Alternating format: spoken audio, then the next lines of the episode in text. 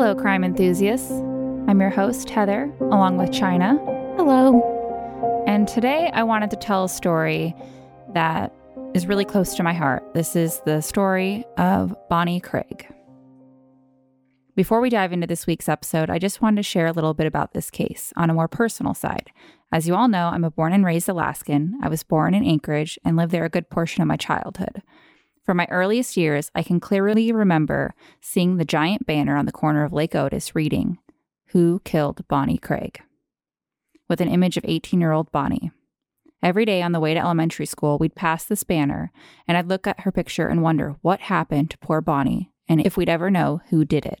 And China, you haven't heard this story, have you? I have not, so I'm pretty excited to hear about a new case. It's a it's an interesting story. It's something that, you know, back in the day and forensics wasn't as big.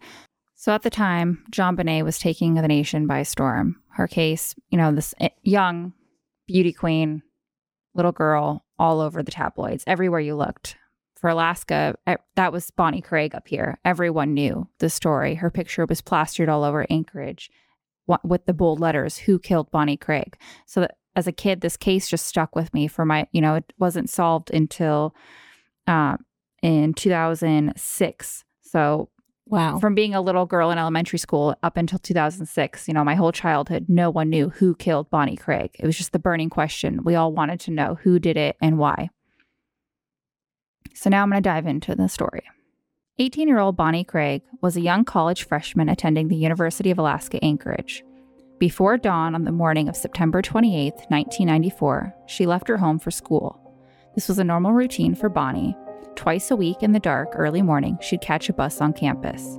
She was a diligent student who prided herself on arriving promptly for her 7 a.m. English class. However, that day, she never arrived. Her body was found in, in McHugh Creek. The medical examiner had determined she had drowned, but she had also suffered head injuries, possibly resulting from a fall off a cliff. At first, Alaska State Troopers believed Bonnie's death was a result from a hiking accident, her mother, Karen, however, wasn't so sure. Karen had found evidence she believed to point Bonnie's death as a murder. When she viewed Bonnie's body, she noticed defensive wounds on her hands. This is where a mother's intuition is key. Karen knew Bonnie wouldn't just skip class and go to the creek during a school day. Remember, Bonnie prided herself as being a good student. You see, this creek wasn't just nearby. The creek was 10 miles from the bus stop, and she had no way of getting there. Furthermore, the belongings that she took to school that day were not found with her body. According to Karen, the police kept most of the information to themselves. Just when things seemed to be growing cold, Karen found an ally in reporter Maria Downey. Now, anyone that isn't an Alaskan, Maria Downey reports for KTUU and undoubtedly is one of the biggest news anchors in Alaska. She actually attended the church I grew up going to, and I always thought she had like some huge celebrity like Katie Couric of Alaska. Anyways, Maria Downey was trying to help Karen by getting more information about the case. For unknown reasons, police didn't initially release the results of the sexual assault examination. Karen was told that Bonnie had not been raped. She learned about the results six months later. Six months. Now, as a mother, I mean, I could not imagine yeah. sitting there waiting yeah. six months to be told this news. Uh, did they ever say why it took them so long to release that information? No. The sources I was kind of muddled. I, some people said that they were just keeping some information under wraps, keeping a tight, you know, seal, but never could really get exactly why yeah. it took them and they made her wait. I understand months. waiting six months to tell the media or keeping certain information from the media, but from the family, it seems a little ridiculous. And all the while being told she was not and then six long months to have your heart crushed by the devastating news. Bonnie had most likely been sexually assaulted. As semen was found during the examination, however, police did not rule out the possibility that it came from a consensual act. Frustrated with the police working on the case, Karen began her own investigation. She suspected that Bonnie's murder might have something to do with her undercover work with the local police. An informant told her that her family may have been targeted by a drug lord after a sting she was involved in that resulted in the arrest of several members of his organization. He also claimed that Bonnie's murder was a message to police department to quote, back off. According to Karen, Bonnie was murdered the day after the people she identified were released from jail. Despite precautions that were taken to protect her identity during the bus, it seemed unlikely, but with little to no leads, it was definitely an angle that the investigators needed to check out. Despite Karen's best efforts, the case was growing cold. One year later, one of Bonnie's professors contacted Karen. She became suspicious one of her students might have been involved in Bonnie's murder. According to her professor, he made several references the day of the murder in his journal, claiming it would be, and I quote, a very tough day, and that he would be put to, quote, a test. According to Karen, some of his writings were also violent. The professor claimed that the student was late for school the day of Bonnie's disappearance. Upon his arrival to class, she noticed that he was wet, like he had just gotten out of the shower. She also said he smelled like he poured an entire bottle of cologne on himself. After Bonnie's murder, his writings were more peaceful. However, DNA evidence and an alibi ruled him out of the case. Karen believed that if there was another person involved, the DNA didn't have to belong to the student. She also uncovered that he had an assault charge against him and had been bailed out by a friend who was involved in another murder. Troopers tried to find witnesses who may have seen something on the morning Bonnie was alive. A neighbor reported seeing her around 5:20 a.m. walking down their street. Another witness saw her at the bus stop around 6:20 a.m. A neighbor saw a car idling in front of her their home the morning of. Finally, an anonymous caller to the police Crime Stoppers line claimed to have seen her at the bus stop talking to two men in a vehicle. Despite this news, they did not have any evidence to arrest anyone in connection with the case, and it remained unsolved. In 2006, a DNA match to the semen found on Bonnie's body was matched to Kenneth Dion through CODIS, National DNA Database. He was in prison in New Hampshire for a series of armed robberies when the match was made. At the time of the murder, he lived in an area and was on probation for robbery, having just been released on Alaska prison just months prior before Bonnie's murder. Dion was charged with raping and murdering Bonnie. It is believed that the crime was a random act of violence. At the trial, he claimed that he had consensual sex with her and that she accidentally fell to her death while alone at the creek. However, when first questioned, he claimed that he did not know her, her family, and friends did not know him either. He also could not account for his whereabouts the day of Bonnie's murder. His wife claimed that he was not home the entire week. Furthermore, the medical examiner determined her injuries were caused by a blunt object or weapon, not from a fall. At the time, he carried martial arts weapons in his car, which could have been inflict which could have inflicted the injuries. At the time, he carried martial arts weapons in his car, which could have inflicted the injuries. Also, a leaf with blood was found above the cliff area, suggesting that she was already injured before falling from the cliff. Her family also noted that Bonnie was in a strict relationship with her boyfriend at the time and would not have had sex with someone else, especially a complete stranger. Dion was found guilty of murder on June 15, 2011. He was sentenced to 124 years in prison on October 31st, 2011.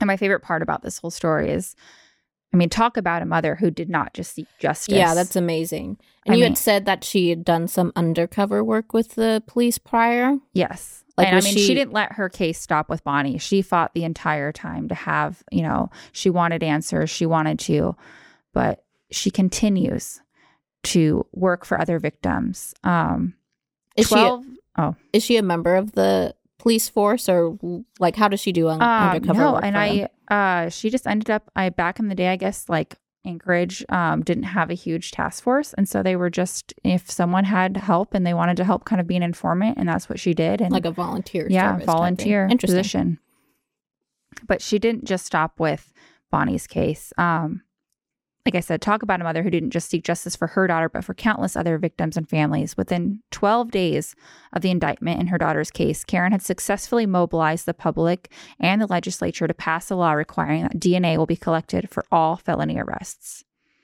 Karen is dedicated to ensuring that every state require the same and that DNA backlogs be processed so that other unsolved crimes can be closed similarly. The ultimate goal is to have the processing of DNA conducted within 24 hours. It can be done. Karen has worked as a reserve police officer and now works closely with the Alaska legislature, the state crime lab, and the law enforcement community to help balance the scales of justice and stop the re victimization of victims family, and friends and communities. In May 2009, Karen moved to Florida, where she is working hard to ensure that all 50 states start collecting DNA on all felony arrests. After the trial was over, Karen fought hard to try to make changes in the justice system so others will not have the same obstacles that she had to go through.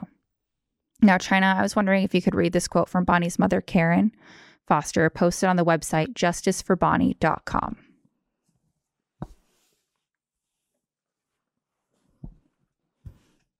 If collection of DNA had been taken at the time of the felony arrest, Bonnie's killer would have been uh, identified in weeks. It took 12 years to identify the killer and another five years to get him convicted. Alaska changed their DNA laws to collection of DNA on all felony arrests in 2007 in honor of Bonnie. All states and Canada need to amend their DNA collection laws. We cannot wait until conviction. DNA must be taken on felony arrests when the mug shots and fingerprints are taken.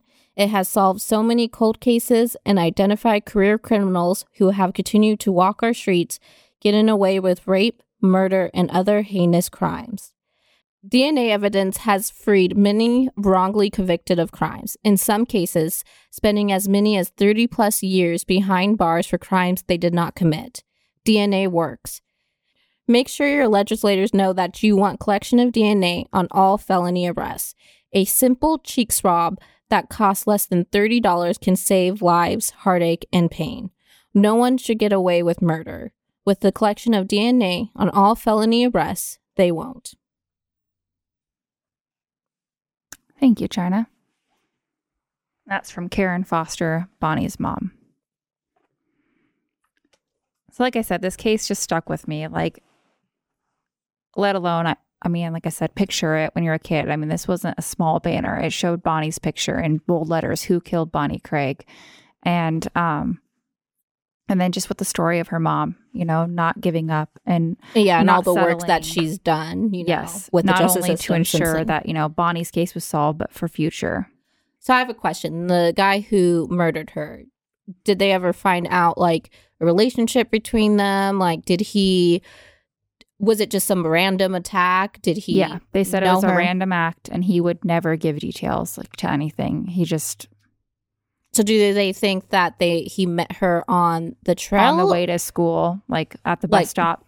Okay. So they said um, there was that people, you know, people called in about that tan car. I couldn't find anywhere if that's the style of car that he had, but it was just that he didn't want to give any other information. He said, you know, he to, to the day he was, you know, convicted, he said that it was consensual act and that he, you know, Bonnie fell and he had nothing to do with it. But And they found her body at McHugh Creek. McHugh So Creek, did- yeah. Do they think he killed her beforehand and took her body there, or he killed her there? No, they think the act and everything happened right there at the creek. It was just 10 miles away from the bus stop. Like he literally took her there, raped her. You know, something happened and she fell down. Like if he pushed her or she, you know, there's a struggle. I mean, he did not give any details as to what he actually did. And he's has still remained quiet on it today. Mhm. Yeah. So, I mean, sadly, while justice was found for Bonnie's murder, I'd like to note that justice is just closure. Justice doesn't bring back the life Kenneth Dion took, a beautiful, smart college student with an entire life ahead of her. So, it's really sad. I couldn't imagine having to go through that. And um, I think the biggest thing that we can do as being, you know, crime enthusiasts is just point out, um, especially today, like, don't go alone if you can't, you know, uh, at the time it was you know early in the morning bonnie was just wrong place wrong time. She was waiting for the bus to go to college. I mean nothing seems uh out of place there but there's you know self-defense classes you can take uh, conceal and spray. carry pepper spray there's so many things especially as women that we need to just do and put in place and i think advocating for those things not saying that you know that would have saved bonnie's life but it certainly could have helped in the long run all right. Well, I hope everybody enjoyed today's episode, and all of our um, sources for the episode will be found in the show notes.